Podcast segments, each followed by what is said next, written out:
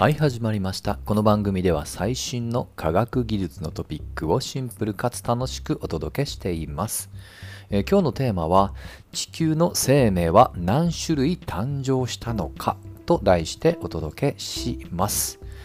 えー今のところ、まあ、人間のような知的生命体が存在するのは地球だけです。はい。まあ、ただね、えー生命の、まあ、解釈を広げると、まあ、いわゆる有機物とかね、アミノ酸とか、まあ、こういったものはすでに、え地球以外の惑星でも見つかっています。有名なところで言うと、え数年前に、え小惑星のサンプルを持って帰ったはやぶさ2。実はここから、えー有機物とかね、まあ、要はアミノ酸っていうのがね、20種類ぐらい見つかったってことで当時ニュースにもなりました。えーちょうどあの昨年末9月ぐらいに、えーはやぶさ2の、まあ、第3番目の偉業を達成した小惑星サンプルリターンこれは NASA が主導しているオシリス・レックスというプロジェクト、これが、今年2024年から、サンプルの中身の解析が始まりますのではやぶさ2同様もしかしたら、えー地球の外の小惑星から生命の痕跡がもうちょっとね深く判明するかもしれません。まあというのも、はやぶさ2はね、持ち帰ったのはわずか 5g でしたが、今回はなんと 250g 以上のサンプルを持ち帰っていますと。はい。まあ、えーこれはね、ちょっとね、ぜひ続報を期待したいところですが、改めて地球に、え目を向けると、地球はだいたい今生まれて46億年が経ったと言われています。そこから原始的な生命が誕生したのは約8億年ぐらいに、えーまあ、生まれたんじゃないかと推測されています。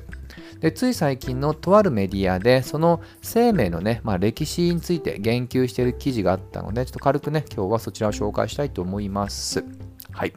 まあ、要はね、タイトルに書いてます通り、地球が誕生して生命っていうのはね、どれぐらいね、生まれたんだろうかってことを研究にしている、えーまあ、研究テーマにしている研究室があると。はい。で先に答えだけ言うとその研究室の推測値によると約10の40乗個の生物が地球では生まれたし今も存在していると、まあ、もちろん全てが今ね存在しているわけじゃないですが歴代にするとそれぐらいの数と、まあ、10の40乗なのでもう万とか億とかっていうレベルじゃ全くないということですね、えーあくまでこれはま種類ですので、えーま、本当に文字通り数でカウントすると半端ないんだろうと。まあ、ちょっとでかすぎてピンとこないですね。ちなみにこの、えー数のうち実は大半が単細胞生物だそうです。えー例えばアメーバーとかね、ああいった生物のことです。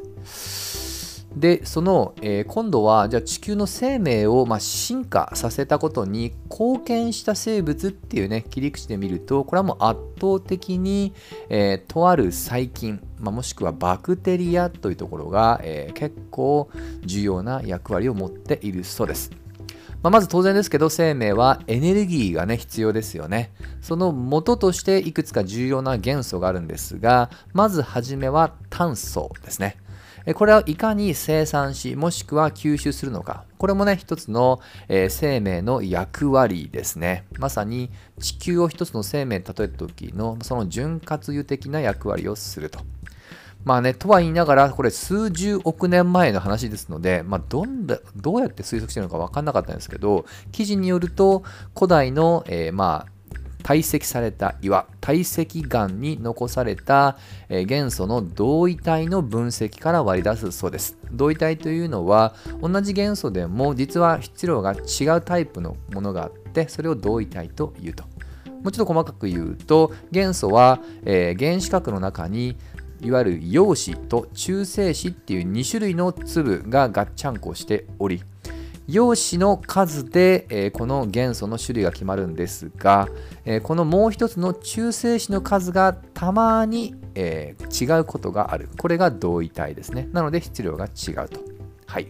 まあ、例えば水素だっていうと二重水素三重水素っていうね同位体があります。名前の通り中性子の数が2個もしくは3個あるよっていうねなかなか、えーほとんど自然界もしくはとも地上にはなかなか存在しない、えー分子ですと。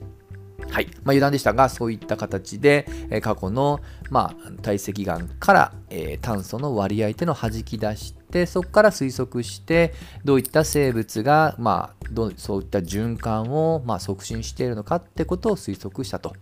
ちなみに、生命の歴史をね、もし一つだけ大きな転換期を挙げるとすると、やはり酸素の存在が大きいと思います。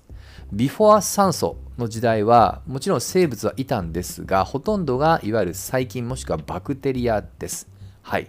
で酸素が生まれた時にその従来の生物は結構な割合で、まあ、なくなっています。なぜならば酸素自体がむしろ毒の効果をもたらしたから。そして酸素以降は今度は逆に酸素をエネルギーとして活用できる生物が豊かに広がっていってそこから複雑な、まあ、多様多様な生物が生まれて我々に至ると。まあ、という意味でやはり酸素っていう役割が大きいわけです。じゃあその酸素を誰が作ったのかこれも生物でシアノバクテリアというね生物です。今でももちろん存在はしております。はい。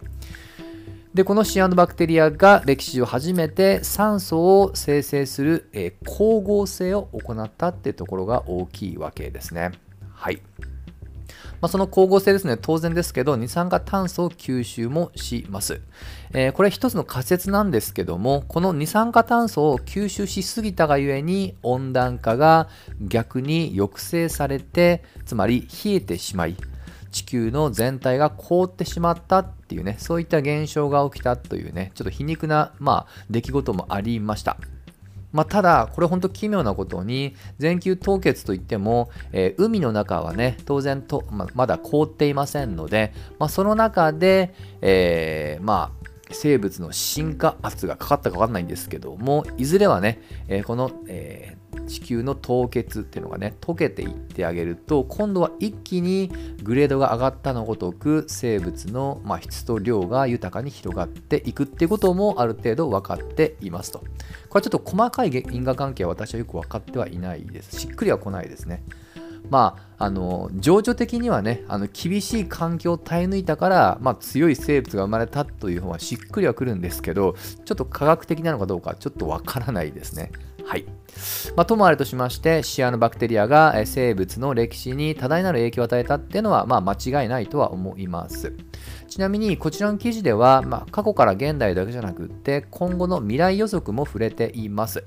まあ、ちょっと悲観的なシナリオなんですが、約20億年後には、現在の我々のこの生物の、まエコシステムの維持が難しいと予測しています。えつまりその頃には陸上の植物もしくは動物もね、えー、まあ枯れるもしくは絶滅して海が沸騰し、えー、まさに地球誕生直後のような岩石だけの惑星に戻るというね、まあ、そういった推測もあります。まあ、ちょっとね、どういった根拠なのかってまでは追っかけられませんでしたけど、一つの意見としてそういう研究もあると。はい。ちなみにもちろん今の話は地球だけに特化しましたけども今は、え宇宙の探査が進んでいき太陽系の外にある惑星で、え生命がいるや否やもしくは我々が住めるや否やっていう研究っていうのねあのありますのでこの研究はそこにも応用は効くのかなと思います。はい。まあ、いずれにしましてもね、地球の生命の歴史の研究はまだ発展途上ですので、えこれからのね、地球の生命の未来にたまにはね、こういった形で思いを巡らしてみたいなと思いました。といったところで今回はここまで。また次回一緒に楽しみましょう。